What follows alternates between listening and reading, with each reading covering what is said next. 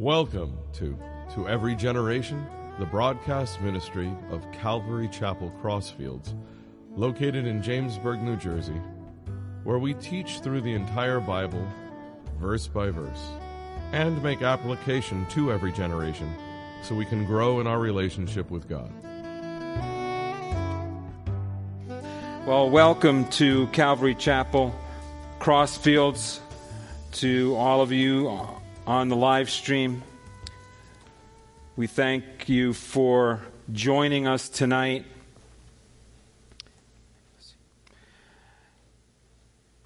And we, live, we are certainly living in interesting times. The last time that I was here teaching through the book of Job, I went through Job chapter 10, and there was something at the end of that message that I didn't have time to get to that I'd like to share with you tonight. And I think it is fitting given what we go through, what we're going through now in light of the circumstances that uh, society is dealing with, because we understand in a greater way that in this life we're going to suffer in some way. We'll experience pain and death and sickness. And whether it's as individuals or as a society, tragedies and crises and disasters are going to happen. So people ask, how do we reconcile those things with a loving God? And because we know the story of Job, we understand that he also faced tragedy and difficulty and um, calamity in his life. And as we go through these conversations that he has with his friends, those same questions are coming up. And I've come to a realization in this study that it really all depends on our worldview. Because although, was, although Job was a believer in God, his worldview was definitely influenced by outside factors, by other people, by, by their interpretation of who God is, and, on, and their interpretation on how God deals with his creation, why things happen. And we are all the same. We are all influenced by outside factors.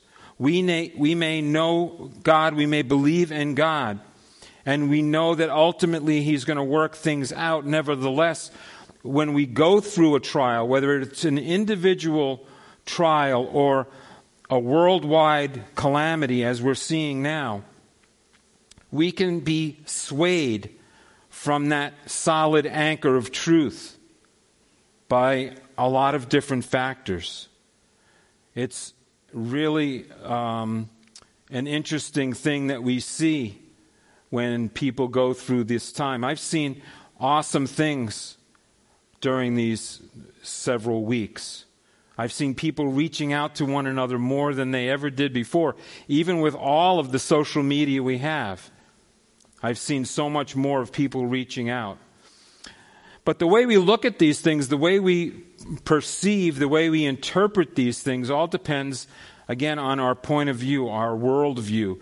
There's a, uh, an author, Jeff Myers, who wrote a book called The Secret Battle of Ideas. And this is what he has to say, and I think it's, it's appropriate at this time. He says, You live in the crosshairs of a secret battle of ideas.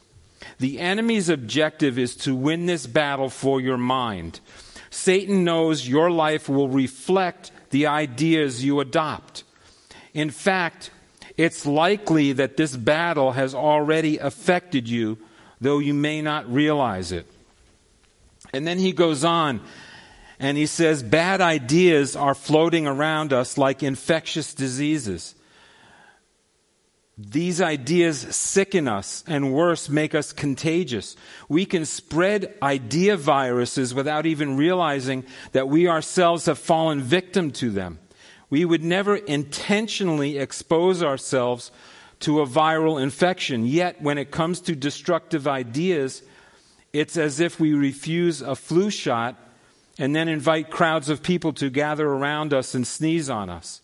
We expose ourselves to idea viruses because these deeply flawed worldviews promise to deliver the things we desire, such as peace of mind or some form of spiritual power or protection against the setbacks in life. With so much suffering in life, there's no shortage of idea viruses that promise to solve the problem. And, you know, I was supposed to mention that uh, two months ago when I taught through this part of Job, and I didn't get a chance to do it. And it's interesting now as we're in this environment in our world that um, we can be infected, we can, we can succumb to, we can be affected by, influenced by other ideas about God, about His relationship to His creation. The problem for Job came when his view of God became clouded. And that's really where our problem begins also. The existence of human suffering is arguably one of the most common and difficult problems raised against the goodness of God. It's what people bring up the most, isn't it? When, when you talk to them about God. Well, where was God in the midst of this? Why would God allow this type of suffering? And I think for us as believers, we need to have a biblical perspective on these things. We need to have a biblical worldview. And then we're, we're able to then get through these things ourselves and also be able to affect others for Christ. And a couple of points as we just think about these things before we jump into Job 11 tonight. A couple of points is that suffering is the result of mankind's sin and rebellion against God. That's where suffering started. That's the, it's the result of that. When Adam and Eve chose to disobey God, humanity started to deal with the consequences of that decision. And we're dealing with it ever since. And it's maybe no, no fault of your own specifically, but humanity in general is dealing now with these consequences. Sometimes people suffer from wrong choices of other people. You know, you maybe have been a, a recipient of that. Other people have made wrong choices, bad choices, and it's affected you. But then you understand as believers that God can even use those things for good. Think of Genesis 50 and the story of Joseph and his brothers, and um, you know that beautiful uh, that beautiful attitude that Joseph had when his brothers came around him, and you know his he had a, a correct biblical worldview of God. He said in verse 20 of chapter 50, But as for you, you meant evil against me, but God meant it for good in order to bring about, as it is this day, to save many people alive. Think about all of the ways that the gospel is going forth now than it never did before. You know, I know Pastor Vinny um, spoke about, you know, the people that have reacted to the videos that he's put up. People that may not ever set foot in a church, but have heard the gospel because of this. You know, the enemy means it for evil, but God can turn it around for good, that many would get saved. Sometimes God, sometimes God allows suffering so that people will turn to Him in repentance and not perish for eternity. You know, Luke 13 tells this story about all these, all these people who died, and the questions were brought that were they, were they more evil? Were they worse sinners than anyone else? And Jesus puts everything in perspective. And he says that tragedy comes upon the righteous and the wicked. And we know that. We see that in this world. It says in verses 1 through 3 of Luke 13 There were present at that season some who told him about Galileans whose blood Pilate had mingled with their sacrifices. And Jesus answered and said to them, Do you suppose that these Galileans were worse sinners than all other Galileans because they suffered such things? I tell you, no. But unless you repent, you will all likewise perish. What Jesus is saying here is we are all going to suffer. He said, In this world we will have tribulation right? But be of good cheer, for he has overcome the world. His desire is for us to be saved. And he knows that this world is a fallen world. We need to understand that too. And that we're going to suffer things in this world. And just because we suffer, just because Job suffered greatly, did not mean that he was a greater sinner than other people. As a matter of fact, God sh- uh, looks at Job as righteous, one of the most righteous men who ever lived. And so Jesus says, no, tragedy comes upon the righteous and the wicked. And ultimately, God's desire is that all men repent and be saved and be with Him forever. Sometimes Christians suffer so that they could be made complete in Christ as God sanctifies us day by day, sets us apart more and more for His purposes. In James, James uh, chapter 1, verses 2 through 4, it says, My brethren, count it all joy when you fall into various trials, knowing that the testing of your faith produces patience but let patience have its perfect work, that you may be perfect and complete, lacking nothing.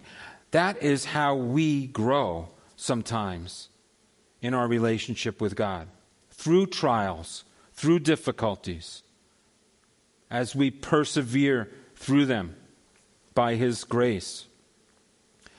And sometimes believers suffer so that they can know Christ more fully.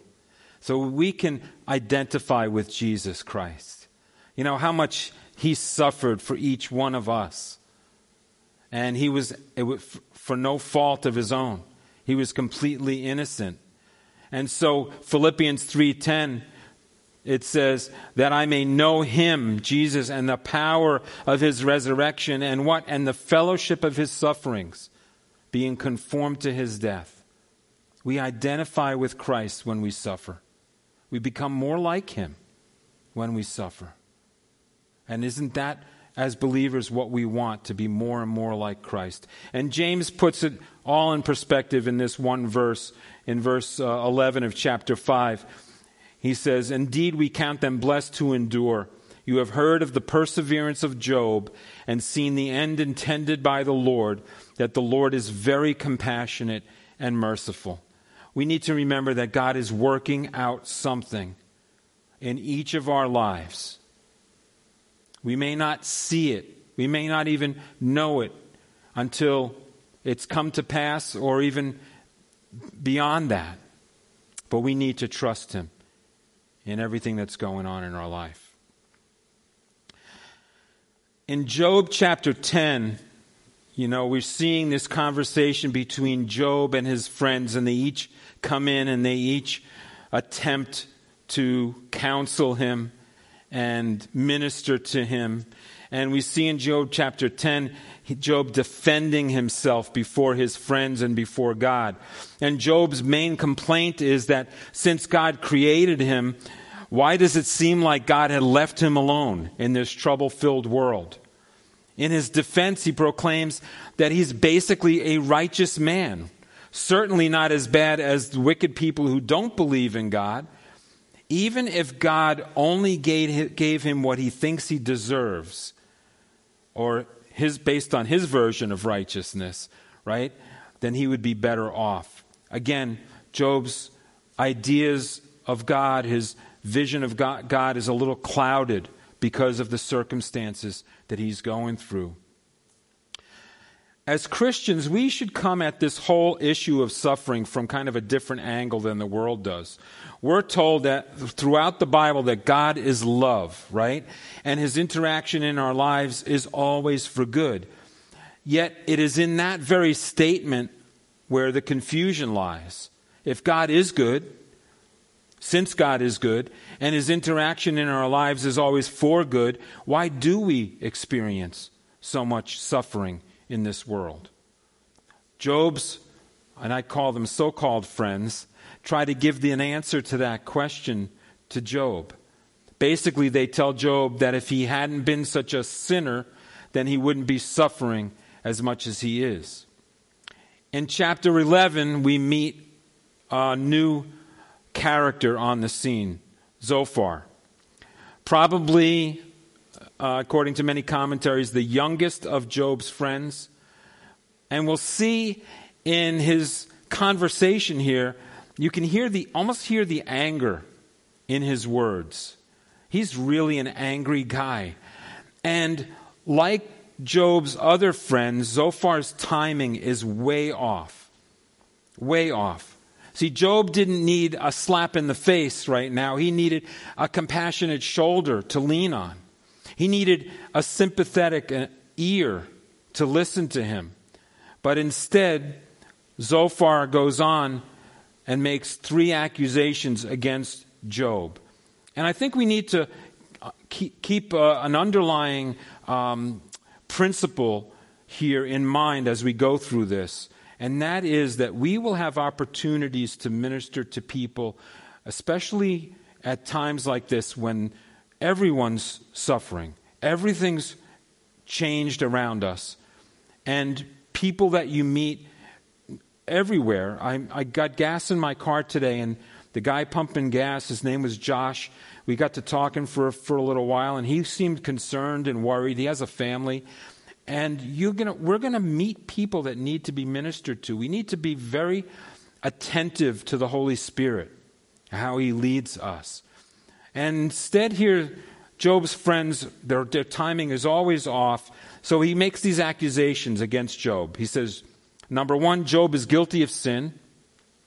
Number two, Job is ignorant of God. And number three, Job is determined not to repent. Now that should make him feel better, right? After all he's been through. So in verses one through four, we'll jump in and then we'll kind of we'll kind of unpack it here a little bit tonight. It says, Then Zophar the Naamathite answered and said, Should not the multitude of words be answered? And should a man full of talk be vindicated? Should your empty talk make men hold their peace? And when you mock, should no one rebuke you? For you have said, My doctrine is pure, and I am clean in your eyes. So, this is the first of Zophar's accusations against Job. He's guilty of sin, and that no matter what he says, his many words are not going to vindicate him. And Bildad told Job the same thing back a few chapters before.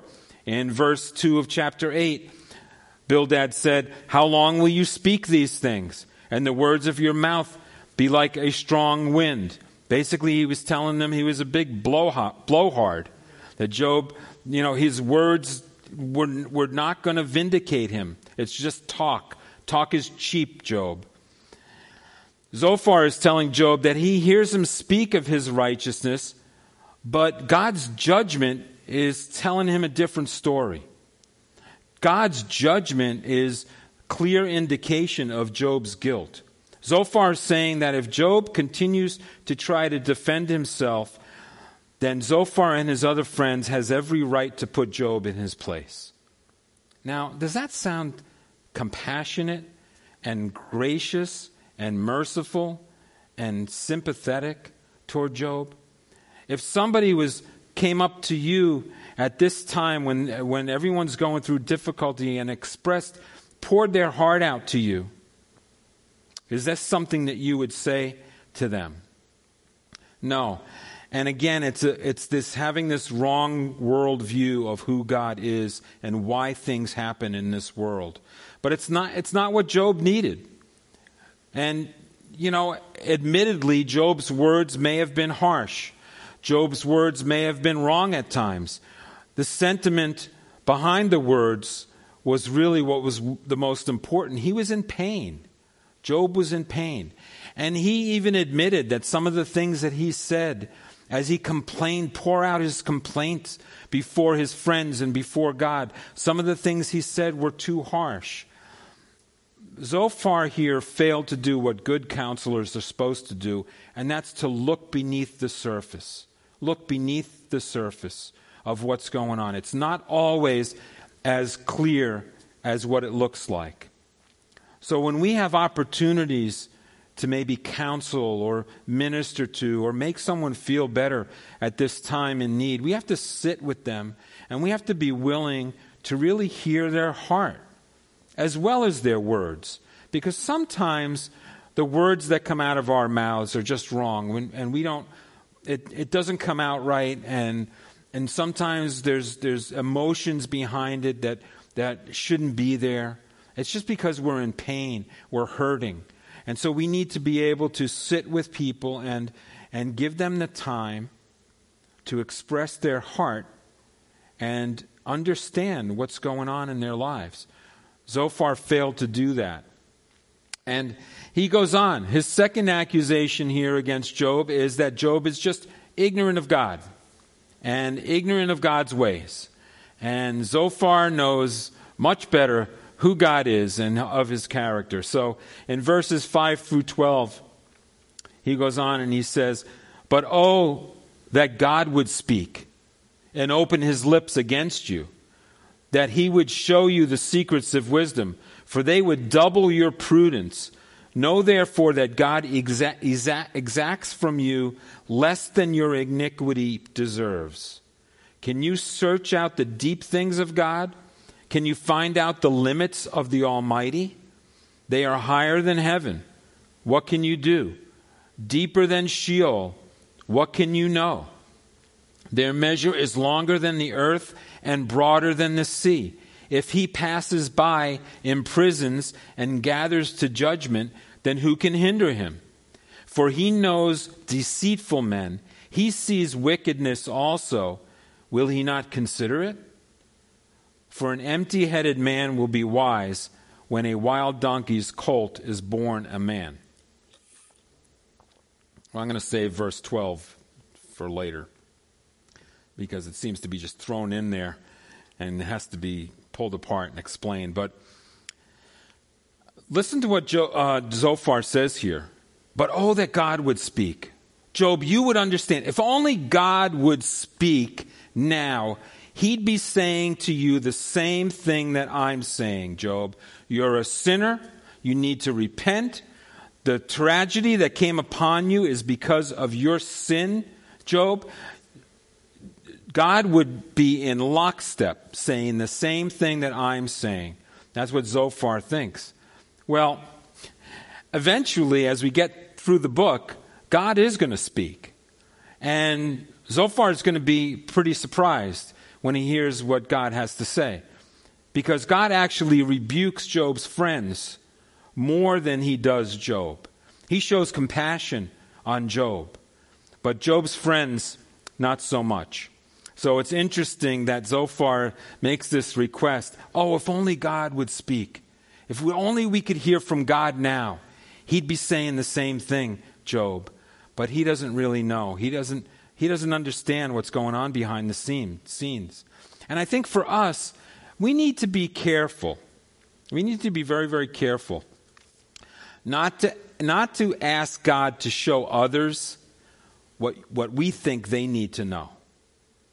Because He may show us something that we need to know. We, we need to be careful that we don't say, you know, I, I really believe God needs to show you something because God may be actually getting ready to show us something in that. And it reminds me of this teaching of Jesus in the Sermon on the Mount on you know one of the one of the most controversial verses in the Bible probably judge not that you be that you not be judged. But in this sermon on the mount Jesus teaches us that the standard by which we judge others is going to be the same standard by which we are judged. You know, Zophar is saying here that if God could show you Job, he'd be, he'd be in agreement with me. Well, maybe not. Maybe not. And are you holding Job to a higher standard than you're holding yourself? Listen to what Jesus says in Matthew 7 verses 1 through 5. He says, "Judge not that you not that you be not judged, for with what judgment you judge, you will be judged, and with the measure you use, it will be measured back to you." And why do you look at the speck in your brother's eye, but do not consider the plank in your own eye? Or how can you say to your brother, Let me remove that speck from your eye, and look, a plank is in your own eye? Hypocrite, first remove the plank from your own eye, then you will see clearly to remove the speck from your brother's eye. That's, doesn't that sound like Zophar? Zophar is saying, Job, you're a sinner, you need to repent. And Zophar isn't understanding that there's a big plank in his own eye. He doesn't see that. Judge not that you be not judged. So Jesus here is warning us against passing judgment on others too harshly. Because when we do, we're going to be judged in a similar manner. He tells us, he doesn't tell us here that we can't examine others or that we can't have discernment about, about others, but we need to be careful of the attitude that we have when we do that. We can judge in a loving way or we can judge in a harsh and unjust way. And our judgment of others needs to be completely fair, not to hold others to a higher standard than we would want to be held to. I think that's something that we're susceptible to. We never see our sin as harshly as we see someone else's. Isn't that true? Isn't that just human nature? And but Jesus is so wise here. And it it goes along with what Zophar and what Job's friends are doing. They're judging him according to the information that they had, but they didn't see behind the scenes. They don't know what God's doing in Job's life. They don't know they don't know God as much as they think they do. And we need to understand, too, that God is always doing something behind the scenes in people's lives. We never really know the whole story, do, story, do we? So when we relate to other people, we need to do it with that idea in mind that God's working in their lives. We don't know everything that's going on necessarily in someone's life. Then in verses 6 through 12,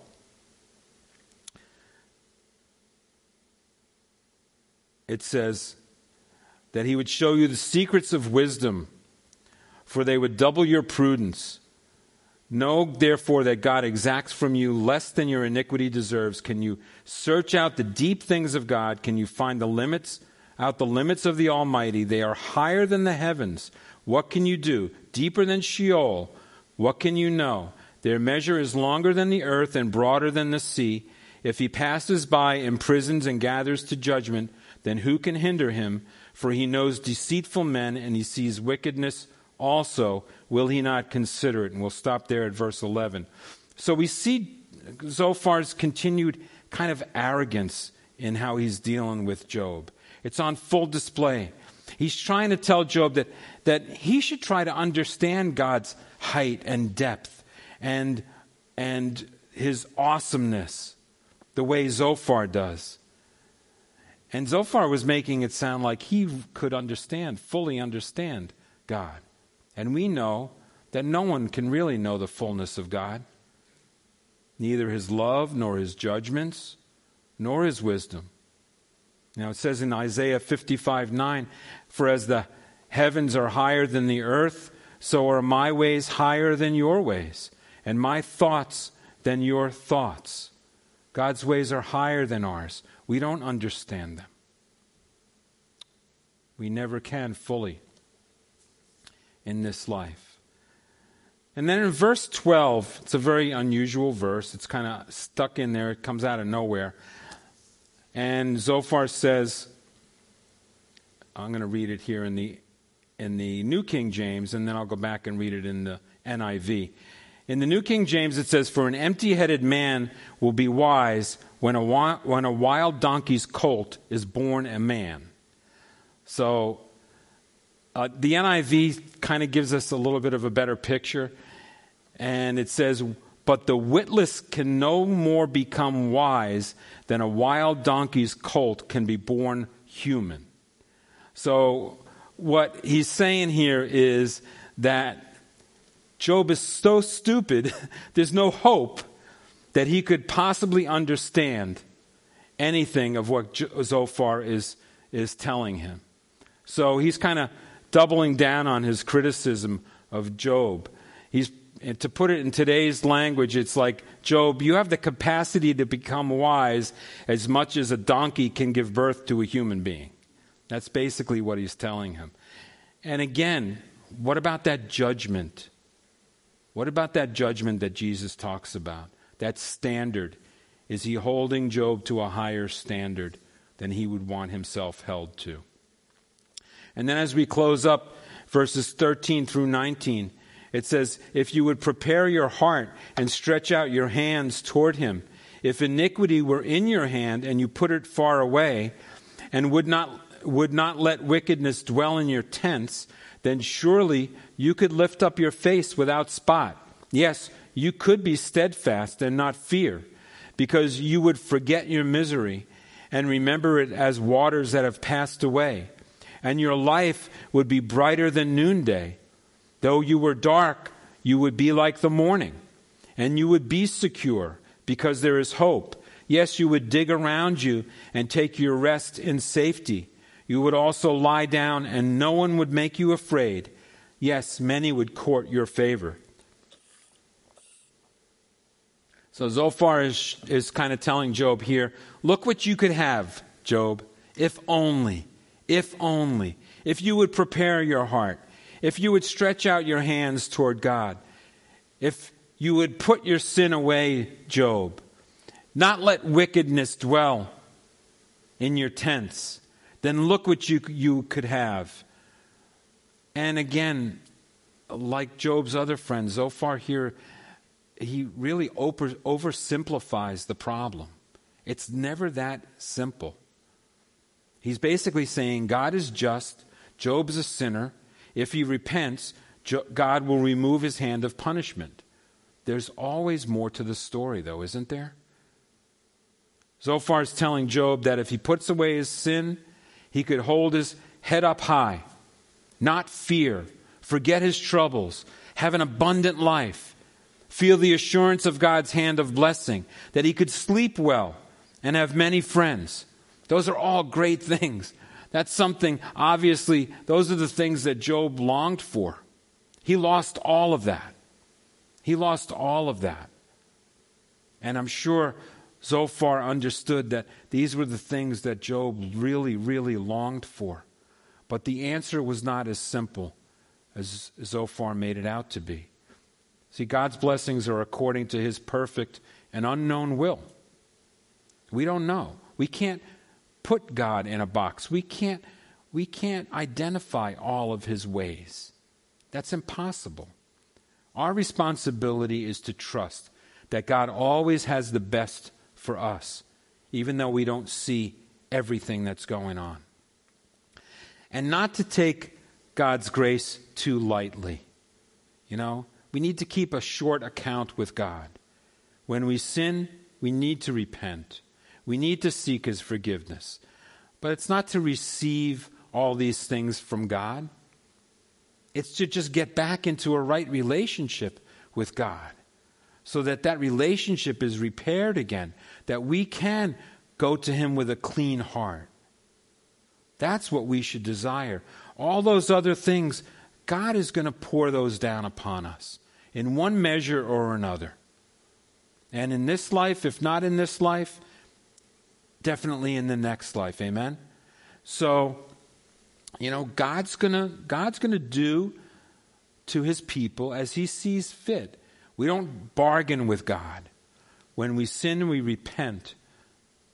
But we also don't do it for the wrong reasons. It's not to kind of get God to do, do things for us or to give us things.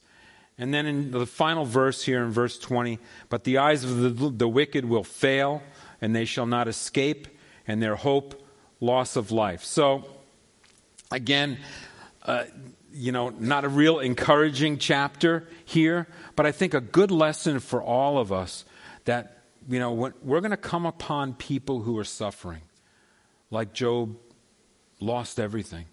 We're going to come upon people who are dealing with something new that they don't understand, that they have no control over. And we're going to have opportunities to minister to them.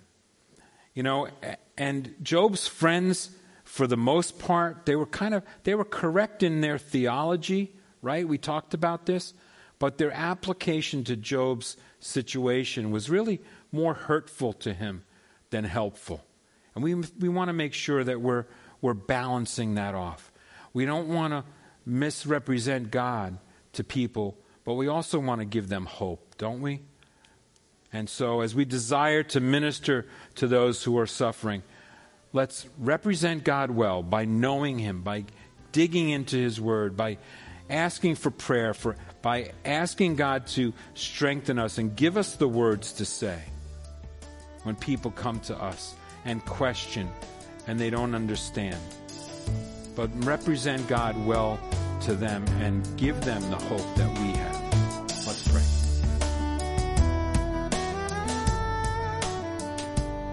You've been listening to To Every Generation from Calvary Chapel Crossfields.